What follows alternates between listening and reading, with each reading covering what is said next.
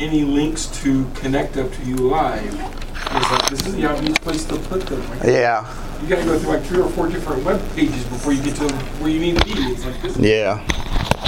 Yeah, we need help with our website. You know, Randy's always asking for help, so. And I hate to hear myself. I, you know, all the years I've been teaching, I've never like listened to myself because you know, y'all, we all think our voices sound weird, and I don't want to see myself on video, so I don't ever watch any of this. I lived it. That's good enough. All right. So last week uh, we started the New Testament, and uh, I didn't get finished like normal. I didn't. I didn't have enough time. So this week we're going to kind of do a quick review of what we talked about last week, and now this week I hope it's a little more fun because we're going to talk about the the the English Bibles. You know, uh, a lot of us have been through D two. And I, I strongly recommend D2 for anybody on the fence. I'm really glad Pam's going, and you're going to get a lot out of it. Uh, I've, I've said this for years, but D2 really changed my life. So I took it back in the 80s. Uh, I- Greg Axe was my teacher, which was just awesome back at the Baptist Temple. Yeah, Greg taught me that. And, and when I, you know, I got saved when I was 18 and uh, started reading the Bible. I was reading at work. I, and just I was reading all the time. I wouldn't get anything out of it. I went through the discipleship one. It was it was good, but I just I knew something wasn't clicking with me. When I went through D two and really started learning the deeper things of the Bible and, and applications and things, uh, man, the, the spark plug it just lit me up, and I've been running ever since. So I love the D two. So I always encourage D two. All right. Uh, all right, so we got the new handout. Now, while I'm talking about handouts, um, Is there a new one today? there is a new one, yes. Yeah. Chuck, give me a couple of those, would you? Everybody else get one? Just the teachers this last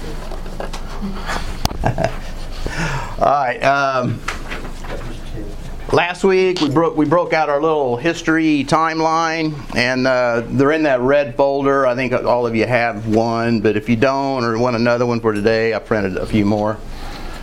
Uh, this is, was our, our timeline that we went through last week.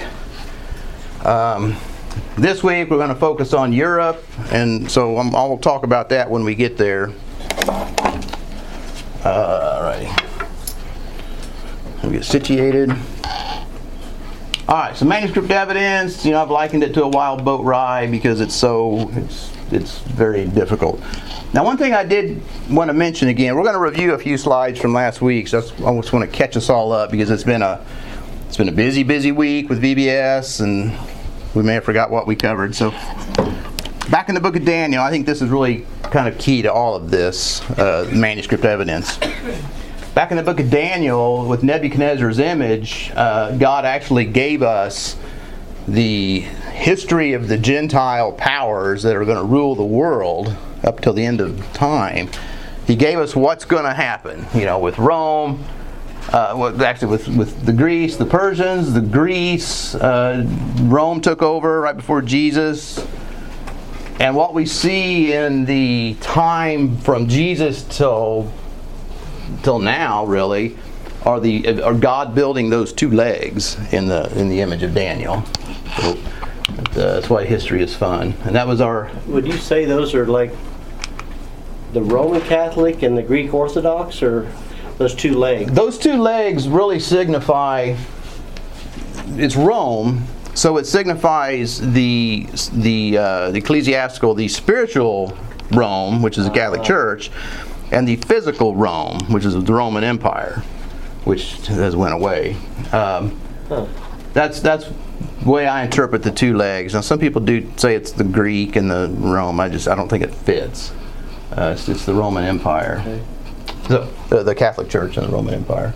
Because that's exactly what happens. Uh, well, yeah, it's, it's not time to get into all that. So, we talked about since Jesus' time, you know, the disciples, uh, right after Jesus, where'd they go? Uh, I have my map of the of the Roman Empire last week where I talked about how the disciples, we don't think about it, but they went all through Europe. Uh, the Roman Empire had had good roads. They had good. They had a common language of Latin, and and these disciples took the Greek Bibles that they were carrying all through the Roman Empire, and they met up with all these people groups that were there that were going up against the Roman Empire at the time. Uh, they were these are called barbarians. You know, it, when you look these guys up in history, these are all the people groups that the disciples touched, which created all of these Bible believing groups. On your handout, I don't even have a handout. Let me grab one. Oh, we should grab So you're on page two. Uh, well, I'm gonna I'm gonna be all over the place actually, but um, yeah, I'm gonna be all over. This uh, I don't follow my hand. I'm terrible about following. I'm sure he always tells me that. This group here, this early group, these are what we call the Bible believers, and this is this is an important. Um, this is this distinction. There you go. Like Chuck's walking around. I'm like getting distracted. All right. the early Bible believers. th- We're going to trace our roots back to these guys, the early Bible believers, and that's one. That's one reason I made this table here because we, when we talk about manuscript evidence, we have to kind of differentiate the different groups that are in play. The group of true Bible believers carrying around a Greek New Testament from the Byzantine Empire are these guys, and these guys are translating it into their native languages. Uh, uh, while they're doing their business in Europe, we've got the, the, the corrupt line that's evolving out of Alexandria, Egypt, with guys like Origen, uh, Clement, uh, Pan- Panthanaeus, a whole bunch of guys, and they're they're down here doing their thing with the Hexapla and the Septuagint, and we talked about all that. Um, takes us up into we talked about the Goths. One of those people groups were the uh, the Goths, and this is an important for us because this guy translated those Greek scriptures from the Byzantine Empire into the Gothic language that gets carried all through Europe. So that's just further propagating the Bible believing line throughout Europe. Does that make sense? I've never heard of him. Yeah, Euphilus is a he's actually mentioned in our in our Bible. He is? Yeah. Uh, Euphilus? yeah. Which is, is interesting. This is, a, this is a side note, but since you mentioned it, won't, you won't find it there. It's in my Bible. No, no, no. No, it, it, no, it really is. No, this is a side note. Uh, actually, that's a good. I'm glad you brought him up. Next week, we're going to dive knee deep into the King James Bible, all the things that went on to get it going. And uh, one of the really interesting things with the King James Bible is the there's there's two there's two things that are important when I buy a Bible. Well, there's many things, but the King James translators wrote a note to us, the readers, and it's in some King James Bibles have it. A lot of publishers Like the preface? it's like the preface. There's a preface to us, and then there's a dedicatory to King James. Those two books are just very interesting to read. So anytime I buy a Bible, that's number one on my checklist. I mean, it's, you know, it's King James and it's Cambridge and all that, but it's got to have those two because they're really interesting. And then, and then the note to the reader, they mention Euphilus. They mention a lot of these people that I've talked about. If you read that preface, you'll see a lot of these same names. You know, John Chrysostom, I didn't even mention him, but he's a big player. In that preface, because these guys are the precursors to our English Bible. And the, and the translators recognize their importance in history, and, and they're bringing that word to us. So, Euphilus is in our Bible if you've got the preface. Little sidetrack there. So, all those people groups, the Roman Empire collapses in 476, and all of a sudden people wake up and there's no government. You know, we talked about that last week. There's no government in the Roman Empire. It's a free for all. We enter what we call the tribal migrations, where all these people groups that have their Bibles are all migrating all through Europe. Um, that takes us up to this guy, Charlemagne. He kind of ends that migration. You know, I, I likened it to the Native Americans. They're, they're all over the United States, they're migrating around, but then they finally, the, the European settlers stopped it.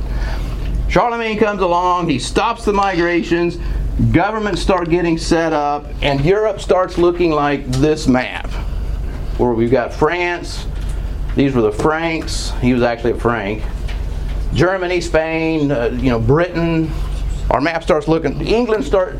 Europe starts looking familiar to us after Charlemagne. He also brought about all the reforms, uppercase, lowercase. Uh, he really helped shape our English language. Because up until Charlemagne, there really was no English. So type of the Antichrist. Charlemagne would be. Not necessarily a good guy, is he? Was not a good guy. No, he's the one that carried around the City of God book and, and forced conversions to the Catholic faith at, at knife point. So, yeah, he's not a good guy. Um, I think that took, all right, then I mentioned the split. The Byzantine Empire, all, all while this weirdness and, and chaos is going on in Europe, the Byzantine Empire is over here, you know, quietly keeping the Greek text pure. It's got this Byzantine text over here. These guys are all doing their Latin, English is forming, the Catholic Church is churching, they're just, it's chaos. Byzantine text is over here.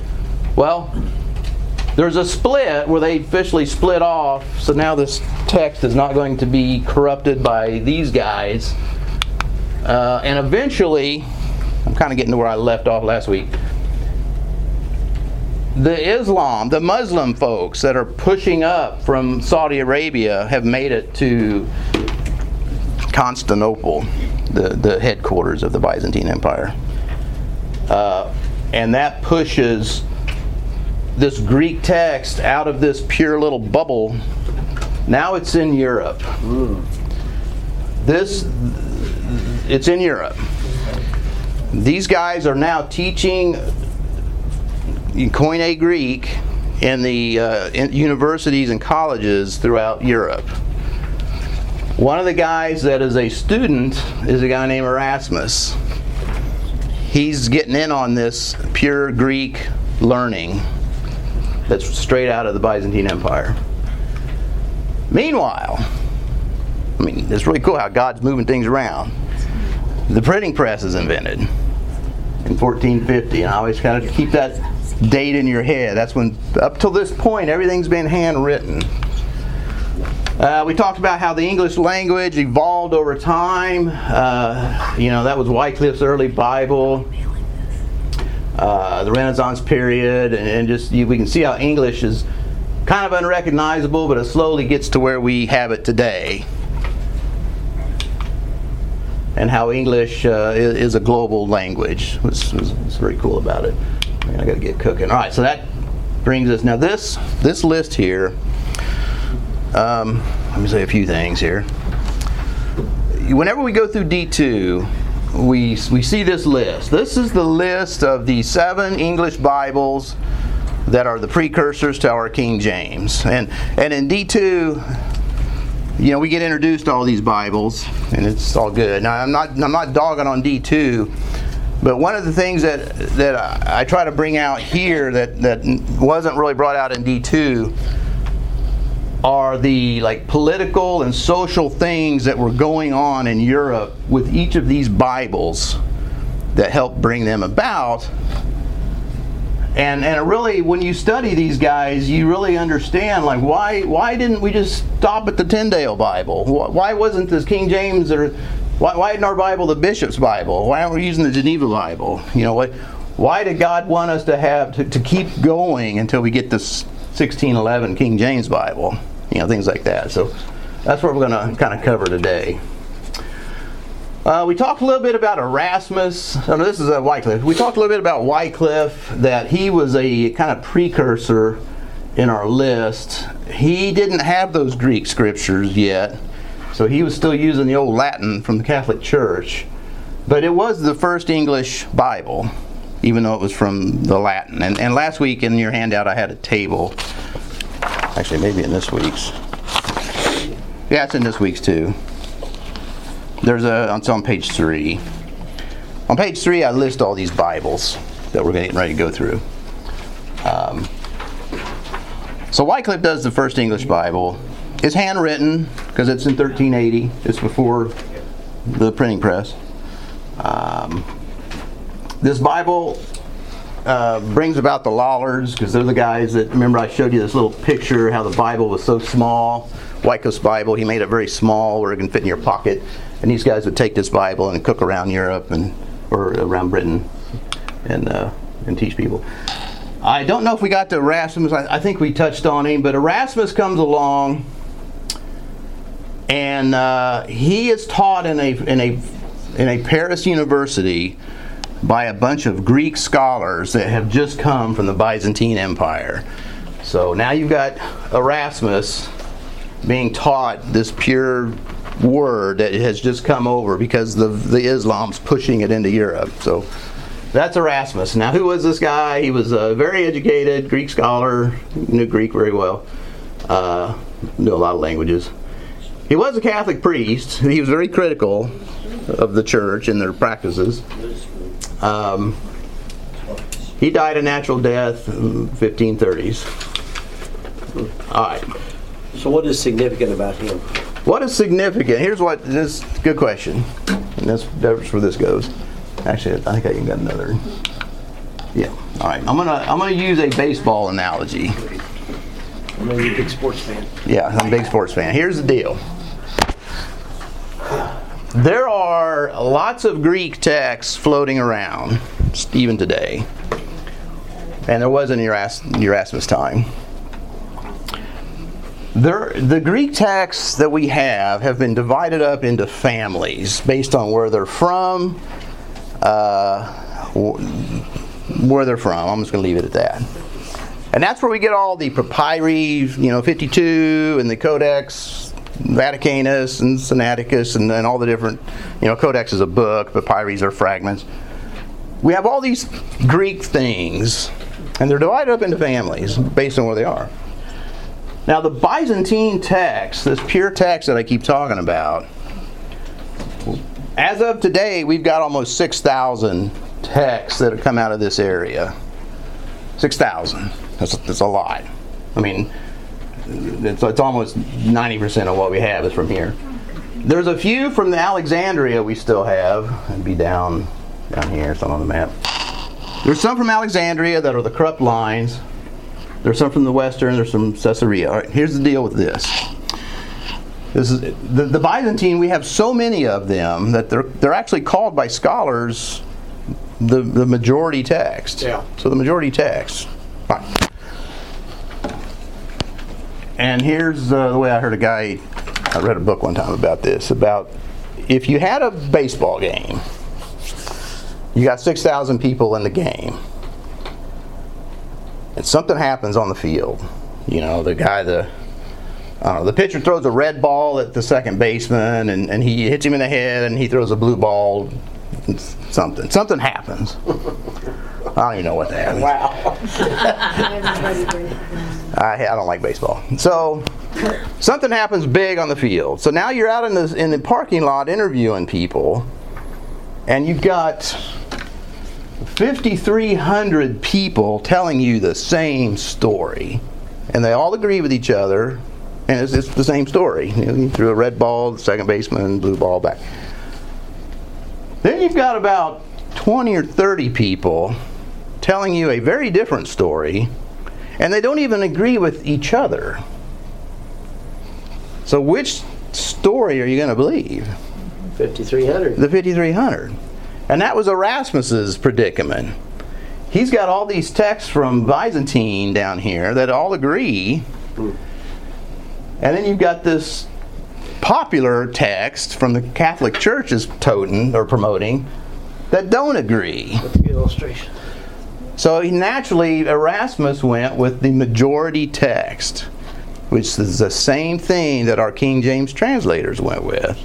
It's the same thing that all of these guys on, on our table here of the English Bibles went with. It's the, it's the majority Byzantine text. So Erasmus assembled those. He assembled those. He took all these fragments that he had available to him at the time, and put together a New Testament. put together a New Testament. Okay. A Greek New Testament now that will be used for, for hundreds of years. He did that in 1516 ish. Um, Wycliffe's Bible was like 20, 30 years before, so Wycliffe didn't have that. So he used the corrupt text that the that's available to him from the, the Latin Vulgate. So that's why Wycliffe's Bible couldn't be the one because it, it wasn't based on the right text yet. It wasn't an English translation of the right line. So now Erasmus has created this new Greek text, um, which eventually becomes the, the base text for the King James New Testament. That's good. That's helpful. So that that's why Erasmus is our he's our hero. You know, he's a good guy. Um, all right, so this is our Bible line. We had Wycliffe at the top. Little he did in English, but it was a little too soon. Erasmus comes along. Now we got some good Greek to go off of. This this preserved text. Now Tyndale. So I want to explain this map a little bit more. It's kind of busy, but this is my map of Europe and this this uh, comes into play here. So these red lines here are the Catholic Church's control out of Rome these countries. After Charlemagne and, and after things kind of gelled, we've got all these countries here that are that have their own kings and queens. But the Pope is the one pulling the strings or trying to pull the strings behind the scenes. A king is not um, blessed to be the king of a country unless he's blessed by the Pope. And then once he's on the throne, the Pope kind of has a say in what goes on in his country. So they have a grip on Europe, and that's actually the Dark Ages. This grip is tight through the like 1000s, 1200s, 1300s. It's a tight grip. It's the Dark Ages. Europe is, is in darkness. The Catholic Church wants no translations of the Bible other than their own Latin Vulgate. So there's no translating going on. So that's why it's the Dark Ages. Um, by, by the time we get to where we are here in the 1500s, the Roman Catholic Church's grip is starting to loosen. And here in Germany, this is in 1517, October 31st, which is I think is cool. You got Luther. So here's Martin Luther in Germany. He translates from the Vulgate into German, and now people are able to read the Bible. So now they're seeing that the Catholic Church is teaching us the wrong things. So Germany, their grip loosens. The same thing happens in Belgium and Switzerland, and their grip starts loosening. And that's about the time that our, our next set of heroes comes along, which is Tyndale. I think I got a slide. I mean, uh, there's King Jimmy. I'm getting ahead of myself here. All right, so we have Tyndale, Coverdale, and Rogers are three guys, Bible believers, that have left England and went to Belgium because the Catholic Church has loosened their grip and they're able to do their translating work. So that's that's where we're at here. So with William Tyndale, he comes along. Uh, all right, this is where I'm going to. What you're going to hear from me today will be a little different than what you've heard probably anywhere else. Uh, let me get drinky here. A few years ago, I really got into the kings and queens of, of Europe. Uh, it was actually during COVID. I'd read Francis Schaeffer's book, of, uh, How, How Then Should We Live. I don't know if anyone's read that, but it's, it's a good book. That kind of introduced me to this concept. All right, so when you study the kings and queens of Europe, in, independently of the Bible, it's, it's interesting. It's very interesting. But then when you overlay what God was doing with the English language and, and bringing our Bible about, it's to me it's fascinating. It's, it really makes things make sense. So these are the kings and queens that are over England at the time of the, our Bibles are being formed. We got Henry VIII, we got his daughter Mary, his daughter Elizabeth, and then James, which comes out of kind of left field out of Scotland. So that's that's the king. And we're going to kind of go through. I'll explain this a little more. So first, let's start with Henry VIII. We've all heard of Henry VIII. This is the famous picture. I got to pose as him a few years ago. King Jimmy. I was at the Renaissance Festival, and I, they had a Henry VIII cutout. Man, I gotta get my picture behind that dude. so that's King Jimmy. So now Henry, here's the deal with Henry. Uh, the- when Henry takes the throne, we, I don't know what you heard about Henry VIII. Uh, he is a character, but he was an. He, actually, he reminds me of somebody like Nebuchadnezzar that that Steve just covered. He's a bad king that God uses mightily whenever God wants to use him. And, uh, and that's why I put this verse in Proverbs 21 1. That, that's the verse in Proverbs that says that a king's heart is in the hand of the Lord. And the, and the Lord just moves that king to do whatever God wants. Yeah. Whether he's a Nebuchadnezzar, a Sennacherib, or whoever, or a, a Henry VIII, or an Obama, or a Biden, or whoever whoever's on the throne, God will use them for His glory. So that's what happens with, with Henry. Now here's Henry is here, Henry VIII. He's on the throne in England. He is a good Catholic boy. He's he was raised Catholic. He's in cahoots with the Pope. And he hates all this business going on over here. The, the Reformation has started now because Luther brought about the Reformation. So th- this thing called the Reformation is starting, which I defined it on your handout. The Reformation are people on that first page, Protestants, who are also called. Now that they have the Bible in their own language, they're reading what the Bible says and they're realizing that what they're being taught by the Catholic Church ain't it. So they're wanting to clean things up. They're wanting to reform the Catholic Church to get rid of some of their doctrines. So Henry VIII, he's not having it. He, he's not down with the Reformation, and he's got this, you know, he's got this line. He's still reporting to the Pope. He hates Luther. He hates Tyndale. Pope loves Henry. Henry loves the Pope, but Henry loved the ladies.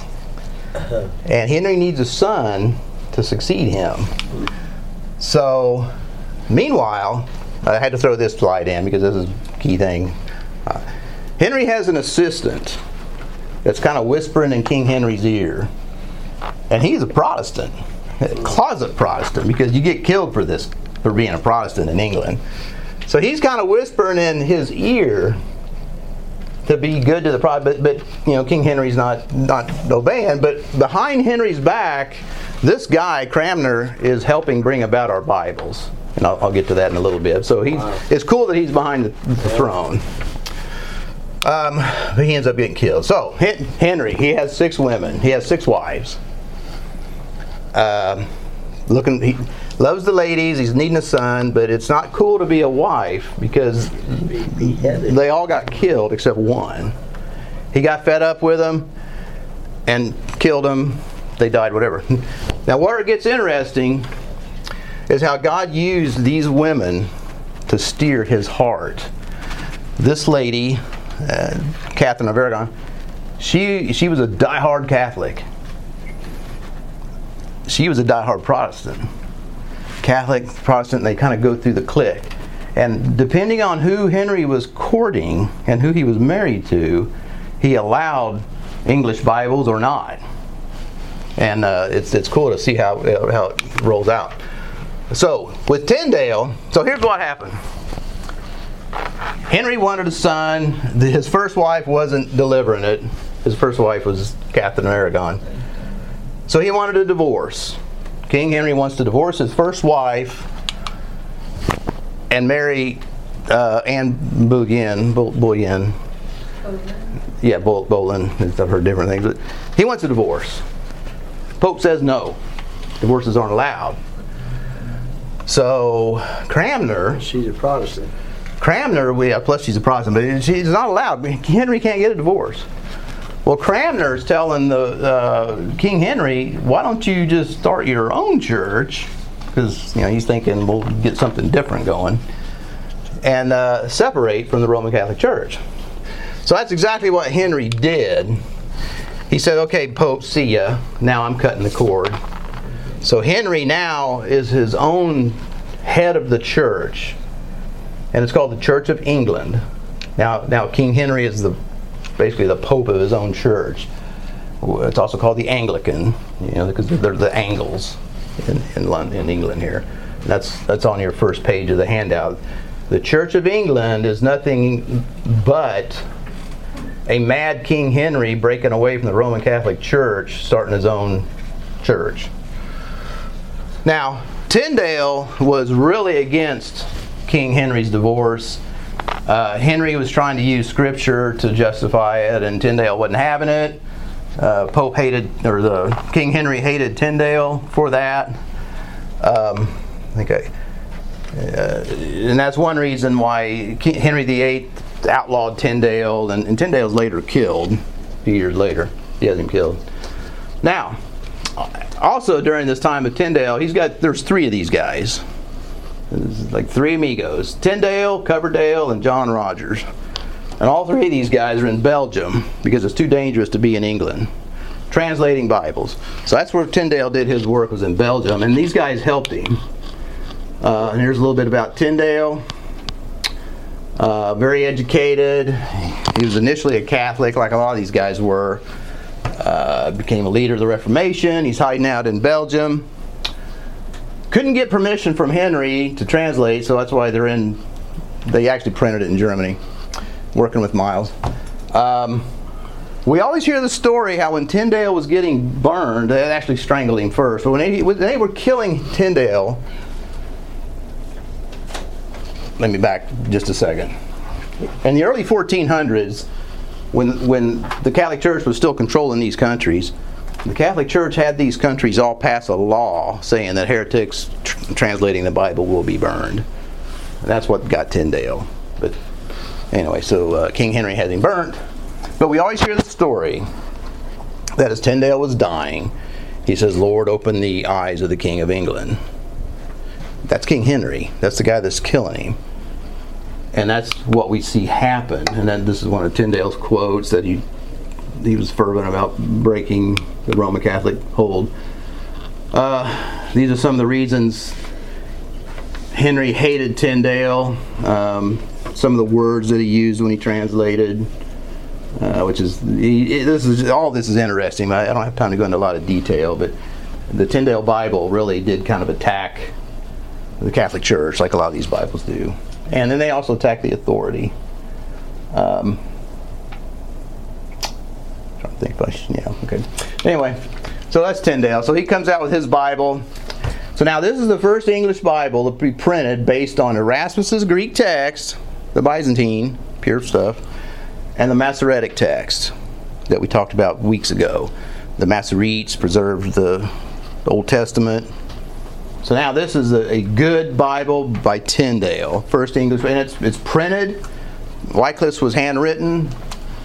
Uh, Tyndale, when he did his translation, he, he's the one that came up with a lot of the beautiful language that we have in our Bibles today. You know, asking that you should be given, uh, let there be light. Um, he's the one that Tyndale's the one that came up with the, the Jehovah, using the old Hebrew Yahweh and uh, Tyndale kind of came up with some stuff and, and, did Jehovah. So that's pretty cool. There's a lot of really good things that Tyndale did that we still use, that the King James translators used. Uh, I don't have time to go into too much of it. So that's Tyndale.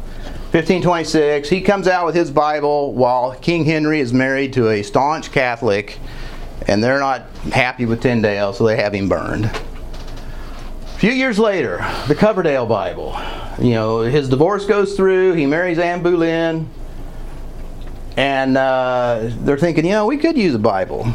So why don't we get uh, Coverdale? He's got one that he's put out. Not realizing that it's simply Tyndale's Bible.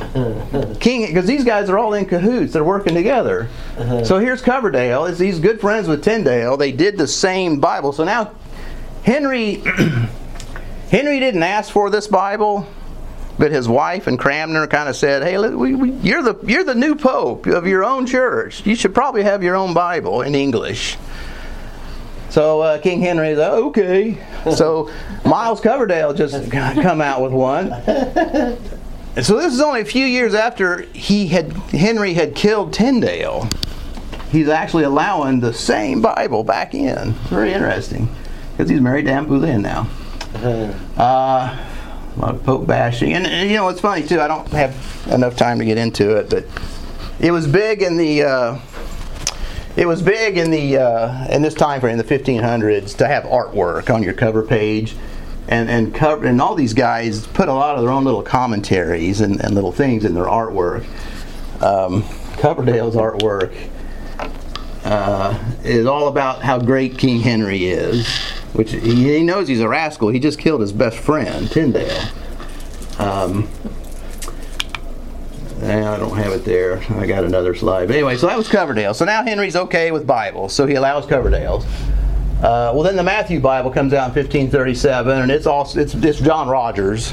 He, he put out a Bible under a, a different name. So these three guys are getting their Bibles out. Uh, the Matthew's Bible. This is another one that Cranmer was involved in. Um, it's based on Tyndale and Coverdale's uh, Erasmus Greek and Masoretic text. It's, it's cool. I read a, I was reading some stories about how they used to get these Bibles into England. They, the, you know, these guys are being printed. These Bible, these Bibles we're talking about, are being printed in Belgium and Germany. They they're illegal at, times in England. So they would take like. Uh, they would take like a big book of like a transcript, like legal documents or maybe manifests for business accounting papers or whatever, and they would stick Bible pages between legitimate print. And so then when they, they get to the customs port in England, you know, the guys are probably illiterate anyway that are running customs and they're paging through. Yeah, it looks like, uh, you know, just paperwork to me. And they would let these Bibles in and then they would separate them out. Now they have a Bible in England. So it's kind of interesting. And John Cranmer was a big, uh, a big deal in getting that going. So that's why he's, he's fine. So there's another full English Bible for us. Uh, I don't have time to get into too much of that page here. So that takes us up to Matthew Bible. All right, so in 1539 is the Great Bible. So what happened is uh, Henry's third wife has died, and now he's sad. Uh, it's Jane Seymour. Henry's sad. His wife has died. He's courting another Protestant and uh, he decides that yeah, I do need a good another good Bible. The Coverdale Bible's not cutting it now, different reasons. So we need another Bible. So he's so he's such a goof. Henry grabs the current Bible that's on the shelf, which is Coverdale's Bible. It's like the ninth edition of it, and uh, christens it as the Great Bible. And this time the artwork is even worse let me get to it here.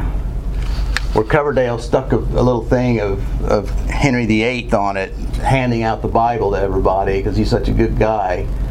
Uh, you know, and all these little things are saying how great thou art. So, so here you have this guy going from killing Tyndale in 1536 or 26, 1526, to like 15 years later, he's christening a new Bible. So that's pretty cool. so the Great Bible is kind of It's Coverdale's. Coverdale's Bible? It's Coverdale's like ninth edition. Okay. Because these guys are over here just cranking out. Because they have mistakes in them, they have printing errors, and they, they'll put out different editions. I heard it was called that because it was a big, And it was big. Yes. I mean, physically it was a big Bible. Yeah, yeah, the Great Bible's big. It's like big 11 by 17 pages, uh, meant to be read in churches, not meant to be carried around uh, in your hand. All right, so let's see where I left off here. All right, that takes us to the Geneva. Edward Dale? All right, so here, so then Henry dies. Henry VIII is dead, and uh, his daughter, his he has a son, Edward. He's kind of a wimp. Edward's a Protestant because he was raised by Anne, Anne Boleyn, which was a Protestant. So he's Protestant. So he's all for the Great Bible. He allows the Great Bible to be printed and distributed freely. So during Edward's reign, the son of Henry VIII, things are good. Well, Ed, Edward doesn't last but a few years. And then you've got uh, Queen Mary takes the throne. Mary, this is Bloody Mary we hear about. Bloody Mary was the daughter of Henry VIII and that first wife that he had that was a staunch Catholic. So this Mary here was raised staunch Catholic. Wait a minute, she was who? That The first wife, uh, Catherine of Aragon, It's her daughter. is her daughter. Henry wanted a son, but these his first wife put out girls, and then the next wife put out a son. So, Bloody Mary that we hear about, Henry VIII's daughter was raised staunch Catholic. So the first thing she did when she come to power is reinstitute that connection to the Pope. She brings the Pope back into England. So now all these English Bibles are illegal. She's enforcing death and burning to anybody that's got them. And Foxe's Book of Martyrs have, has chapters of the people that died during this time. A lot of the Fox Book of Martyrs is Queen Mary's doings. Uh, so the Great Bibles kind of went underground at this time. So now here's here's an interesting thing that happened under under Queen Mary. You got a guy here, John Calvin. We've all heard of Calvinism. When when Mary takes the throne, he flees down here to Switzerland. Him and his buddies they're kind of waiting things out. And they're doing their translation work in Switzerland. Well, God doesn't allow Mary, fortunately, she doesn't stay on the throne very long. I think 10 or 12 years. And she's done. And she's done. And then we get Elizabeth. Elizabeth, the daughter of King Henry, by the second wife, which is a Protestant you know, Anne, Anne Boleyn. So she was raised Protestant. So she severs that line again and says, "Bring on the Bibles." So she's ready for the Bibles. But what happened was, uh, while Mary, right when Mary died, John Calvin and his guys in Switzerland came out with the Geneva Bible. And this is, you know, Bloody Mary's on the throne. The Protestants are all hiding out in Switzerland. This is a very interesting Bible, the Geneva Bible. It's the Bible used by, you know, Shakespeare, John Bunyan, you know, Pilgrim's Progress. Uh, it wasn't approved, obviously, by the Church of England, even when Elizabeth gets on the throne. I'll, I'll talk about that in a second. But the people loved it, and I would love it if I was a person during this time period. So here's why. It's, it's called the Bible of Firsts, the Geneva Bible. Uh, it's really the first study Bible. The Geneva Bible is loaded with notes and commentaries. Like, like our Bibles today, when we open our Bibles, you know, our columns, I actually have a picture of it coming up. Yeah, this is the Geneva Bible. It has all these notes to the side, just like we're used to. Uh, it has the each verse is a different paragraph or, or, new line. It has paragraph marks. It has the italics. Uh, this is like a Bible we are used to, the Geneva Bible. This was like, you know, epic at the time. They, they also went with a cool. The cool kids are using this new Roman font. All the old Bibles were printed, like the Tyndale and the Coverdale. They're all printed with this very heavy ink Gothic print. But now we're using the new cool Roman print in the Geneva Bible. So everybody's just loving the Geneva Bible. Got a lot of good notes, uh, but it was extremely. John, this is John Calvin, you know, Calvinism.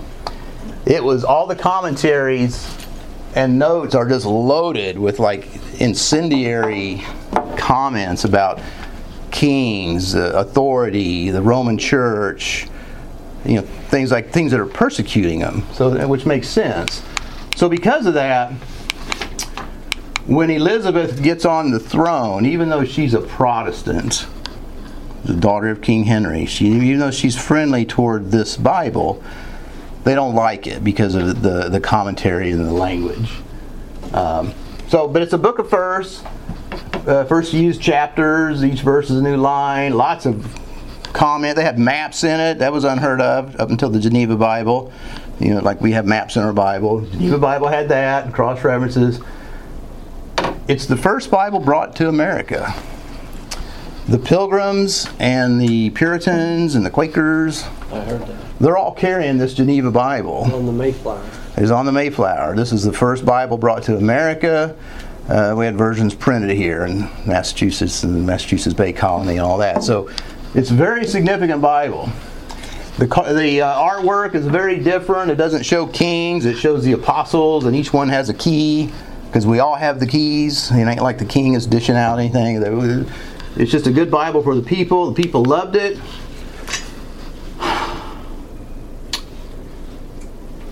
However, well, yeah, people people loved it. I'm going to leave that. But now something cool that's kind of going on at the same time. You know, this is Scotland, the north end of the island of England. You know, got England. It's actually two countries. While all this is going on in England, they got a new king up here, a guy named King James the Sixth, which which is our King James. He is actually king of Scotland. Now, Scotland had previously cut the cord with the Roman Catholic Church during King James's time. We'll talk a lot about James next next week. So, uh, James James liked the Geneva Bible. Thought it was pretty cool, and he actually even uh, signed a thing saying we're going to make a Scottish version. He didn't speak English. We're going to make a Scottish version of the Geneva Bible for Scotland. So when the translators, whenever we get our Bible, this, it wasn't a new concept to James, but we'll we'll talk about that next time. I gotta go. I gotta cook. Wow. All right. So the Geneva Bible, people loved it. Elizabeth's on the throne. It's got a lot of Calvinism in it. Here we go. We're right here. So Queen Elizabeth's on the throne, even though she likes the English Bible, she doesn't like all the Calvinism and all the incendiary anti-government stuff. Um, so she says, "Hey, we need a Bible because you know Elizabeth is also the head of the Church of England, you know that Henry started. So these guys are not only the king of the country, they're also the king of the church, queen of the church. So Elizabeth says, "Give me a new Bible and, and use the Geneva Bible." but lose the Calvinism in it. Get rid of all those notes. Uh, it was also a big, massive Bible. The bishop's Bible was translated by a bunch of her bishops on the in the Church of England. Uh, to be read at the churches. It's based on Geneva Bible. Uh, people didn't really take to it because it didn't have the maps. It didn't have all the cool commentary. I think she went back to the Gothic print. So that's the bishop's Bible. That- That's where Elizabeth in English. Yes. Okay. All right. So I'm gonna I'm gonna pause here for a second. So you look at this list. It's like, well, why didn't God just stick with Tyndale's? Why didn't He stick with the Great Bible? Why didn't He stick with any of these? Because we got multiple things going on. You know, like obviously with a lot of these are translated by a single guy. And you know, and, and in Proverbs we have many times that in the, in safety safety is in the counselors. You know, anytime we make decisions, we should always have a network of counselors involved in the decision. So I don't think God would allow a Bible based on a single guy's translation. We're going to need a committee to do this. We're going to need a lot of counselors. And none of these really had that except the bishops. Um, but this is under a queen. And I don't think God's going to allow His word to be put out under, you know, no offense, ladies, but under queen, because in, in, the lips of a king are, is power. So it's going to be king. Plus, it's James, who's Hebrew is Jacob, so that's kind of making sense. And at the same time, you know, like Steve mentioned, the English language is still forming through these guys. You know, that's why I showed you the slide. Wycliffe's English is, is unrecognizable to us and it's kind of slowly evolving until it gets to Elizabeth. Elizabeth is an interesting study of herself. She was like she was a virgin, chaste her whole life, supposedly. I don't know. She was a virgin. That was her claim to fame. She is a chaste virgin ruling England. This is when morals, uh, purity, uh, the chastity, and all this stuff is very respected. You know, she's really worshipped by the people as being an, an example of a, you know, a, a religious, pious, good woman with good values. So under Elizabeth, the English language is in its purest state. You know, we still talk, still talk about the Elizabethan language that was going on during Queen Elizabeth. Um, so, to me, you know, the English language is now ready. She dies in 1603. Elizabeth does. Uh, the language is ready. The versions are ready. We've got everything ready to go. We just need a king to pull the trigger and make it happen. And that's what we get with James, with King James. Uh, I want to do just a parenthesis here. All these Bibles that we've talked about, I, I actually found this calculator on a European site. Uh, they all cost around 700 bucks. They were very expensive for the common person. This this is a little converter. In 1550, a Bible would be equivalent to purchasing a cow or six stones of wool or wheat. I mean, it's very expensive to have a printed Bible. So I just stuck it on here. So, enter King James. Uh, related to Henry or Here's what's interesting. Uh, I, I won't get into all the detail, but these uh, France, France, uh, Ireland, Scotland, these, these guys are a little league of nations all through like the Middle Ages. Uh, they're all related. These guys are all related to each other. Um, sometimes they're too related, and they get a lot of deformities because there's a lot of incest going on in these kings. Um, when when Elizabeth dies, that's the end of Henry's line. So they've got to go way back to Henry the Sixth, I think it is, and he actually had a daughter, Margaret, that was related to Henry. So it's it's like a distant cousin is a guy named James the Sixth out of Scotland. So they say, James, you're a distant cousin to Elizabeth. You're the closest we got. So none of them had children? None of them had any Elizabeth boys. and all of- Right, none of them had boys. But they didn't have girls that could be a queen either? Uh-uh. They had none because Elizabeth, that was, you know, she was chaste virgin. She had no Right. kids. Mary died. She had no kids. So they were like headless. They had no king or queen in England, which uh, is cool. I think God did that on purpose because we need to get this pool out of Their here. own self-righteousness, they didn't leave, produce the line. Yes, and the and the line they did have was had some corrupt roots. Hmm. So the closest kin they got is James, King James the Sixth. There's a lot of Jameses back in Scot- in Scotland. He now Scotland had earlier broke that red cord to, to the Catholic Church, so they were they were doing their own thing. They're the Scottish Kirks. They had already established their own church. James comes from a, we can talk about him more next week, but King James came from a very troubled family. His mom was uh, an adulteress, and there was murder and drama, and his mom was such a bad queen that Scotland actually kicked her off the throne and gave the kingship to James when he was 13 months old. So just imagine you are so bad that the people would rather have a baby on the throne than you, and which that happened a lot in the Old Testament too.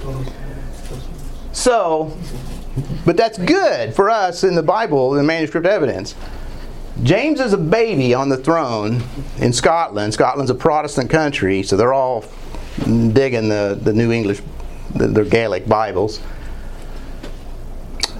The uh, so who's really on the throne? I mean, the 13-month-old ain't doing it. So Scotland is being ruled by different uh, regents and people that are appointed to oversee James, and they don't want him meddling in anything. anything so they send James to school. yeah. James learns like nine languages. This guy is fluent in pretty pretty much every language in Europe. So whenever he gets the phone call that his cousin Elizabeth has died and and, and he moves down to London, he is 37 years old, been a king his whole life, and he is ready to go. He's very familiar with the Reformation. He's very familiar with the the uh, English. the English uh, Bibles, the Geneva Bible, because he was actually getting ready to make Geneva Bible legal in Scotland. So he's on the throne now. Um, John Knox was part of the Scottish thing, uh, 37 years old. So now he becomes King James VI of Scotland. He's still ruling Scotland, but he now he has he's King James I of England. This is his official title when he takes the throne of England in 1603. Uh, he's fluent in all these languages. He was extremely well educated. The nobles and the regents of Scotland kept him in schools so he wouldn't meddle with what they were doing in Scotland. So he, as a result, he was very highly educated. So that's cool. Soon as he gets on the throne in Scotland or in England, he gets hit up by all these different religious groups that are bickering, that are on the first page of your handout, and they're all complaining that they need they need him to do something because we got religious civil war going on, and, and that's what we're going to pick up next week. Uh, but what I did do here, here's the Bible line. This is in your handout. Uh, this is kind of how they lay out there. The text. Uh, I'm going to get into that. So, just a reminder: the Old Testament preserved by the Masoretics for us, the Masoretes. The New Testament looks very similar. The Byzantine preservation brings it to us today. That's how this kind of goes together. Good. All right, so there's the note to the king. I was going to actually mention that to have. If you guys get a chance, if you have a Bible that has the notes, the, the preface, and the, the dedicatory, you know, take a look at it this week. Because next week we're going to talk about it. Um, so. So he becomes 1603. 1603, he becomes king of England because Elizabeth dies. It's July. She died in January. He took the throne in July. Immediately, he's faced with this big problem. So he calls what's called the Hampton Court Conference. January 1604, and that's what we're going to pick up next week. And we're going to go in, we're going to dive deep into the King James translators, the Bible, what they did, how it affects us, and all the perversions that have come out since. So, any questions? There's a lot. I was kind of speeding up toward the end. Just, so now we're up to 1611. Good Uh, job. All right. So, anybody? Pat, would you care to pray, pray us out, dismiss us? I get, I get, yeah, I got to get a drink. Okay.